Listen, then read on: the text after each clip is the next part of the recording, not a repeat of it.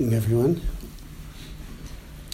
Um, last Saturday, Diana and I and an old friend of mine went to the Opera House to um, hear a recital of the um, King's College Boys Choir, uh, which is a very famous boys' choir that um, sings choral music, um, church music. And uh, I, I don't, I didn't really know anything about it. I was just sort of open to the experience. Never been to anything like that before. And um, I just want to share with you a little bit about what the experience of that was like and what emerged out of it and how we can relate it to Zen practice. Um, but uh, as, it, as it started off, um, I realised I, I knew nothing about choral music and uh, I didn't understand the words whatsoever. Um, so it had, had no kind of conceptual meaning to it at all. I, I couldn't understand um, like the, the meaning of what they were saying. I just heard the, the sound, the music, which is very beautiful. And so I decided that um, I would just close my eyes and meditate and just let the sound wash over me and, uh, and experience what it was like. And uh, it was like having meditated for two hours, just sitting there and listening to this very beautiful music wash through you. And uh, as, as, sometimes happens when um, I go to something like that, it triggers some kind of reverie where a, a poem wants to emerge some, somewhere. So I wrote a poem afterwards, which I'll share with you. Um, but the um, the nature of that kind of music, being religious music, um, they use all the arts of music and the mathematics behind music. That, all of that kind of music is designed to break open your heart. Mm-hmm. And there are many people who go to church not because of the um, liturgy, you know, and the, the, um, the actual uh, intellectual meaning of it all, but they go there because they love the music and and the music really touches the heart. It doesn't do anything to the head too much, but it touches the heart and opens the heart. And that music has been um, created, you know, w- with that in mind. So anyway, this funny little poem came out of all of that. Um, I'm not sure about it. It's a very quirky little poem. So I read it to Diana last night to see what she thought about and she thought it was okay. So I, am a little bit shy about sharing it with you, but I thought I would anyway.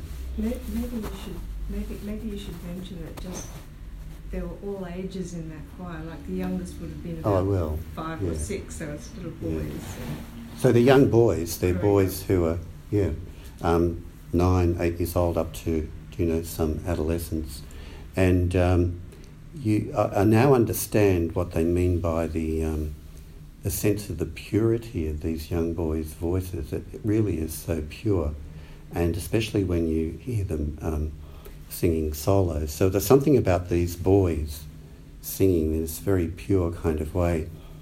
Triggered off this poem anyway. It's called A Simple Piece of String.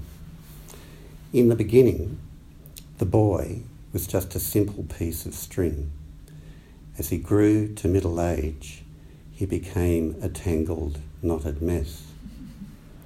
In his latter years, the tangled, knotted mess unravelled, and he became again a simple piece of string that can tie up a parcel, lace up a shoe, hitch to a post, or just remain a simple piece of string.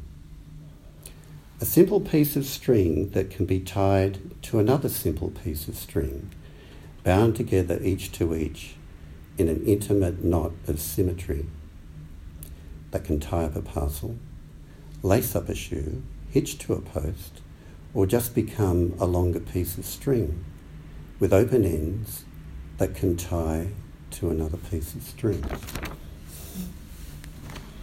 Um, but I suppose what it evoked in there is the purity of these young boys um, uncomplicated that comes through their voices and seeing like all human beings as they grow up like we do. And something becomes very knotted and tangled, and we get caught up in, a, in an ego identity.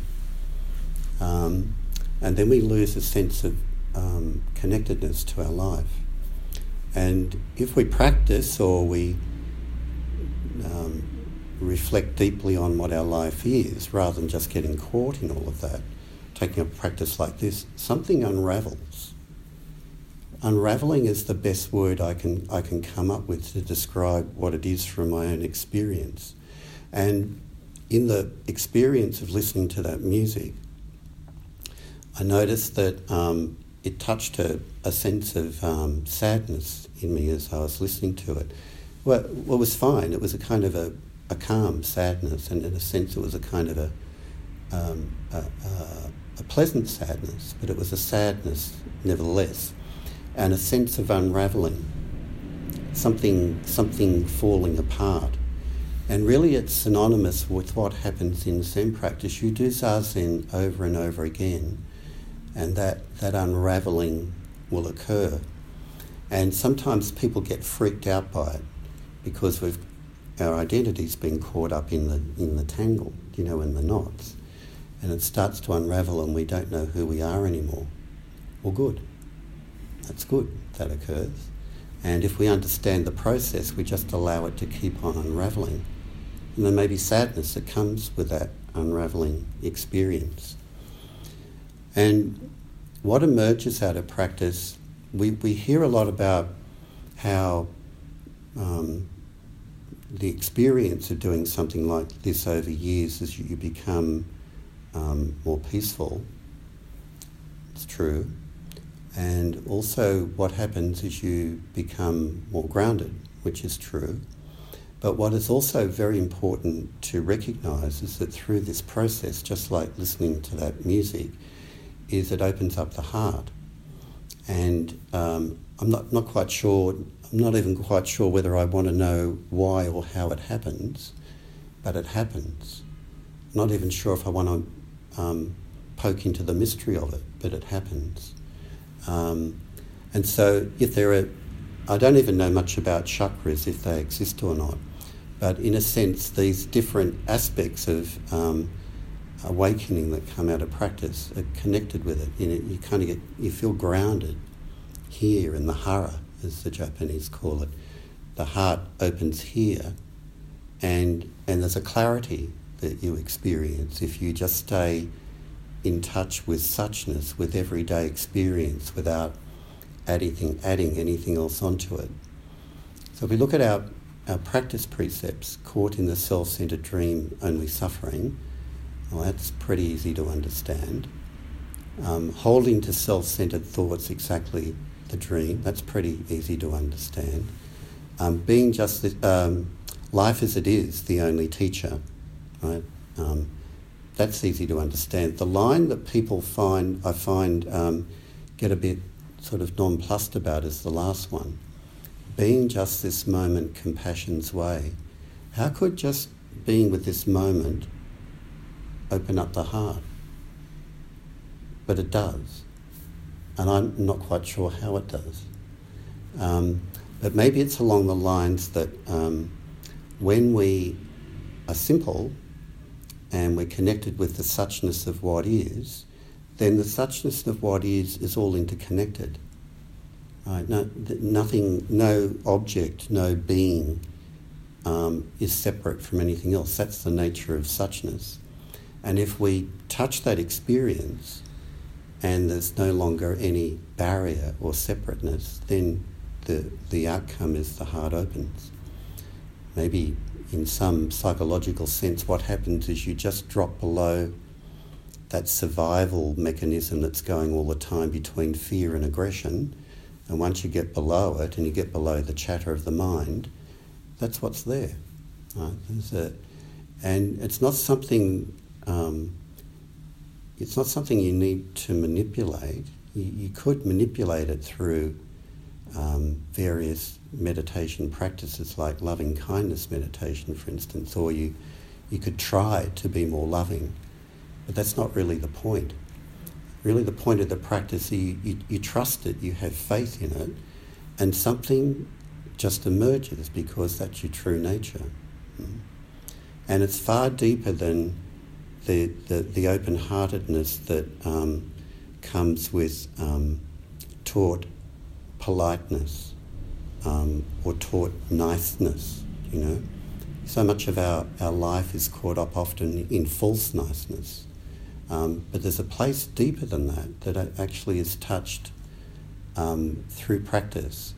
And, um, and like I said, its characteristics are it's an opening of the heart, but there's nothing forced about it. And it's strong, like it's grounded at the same time, and it has this sense of clarity to it as well.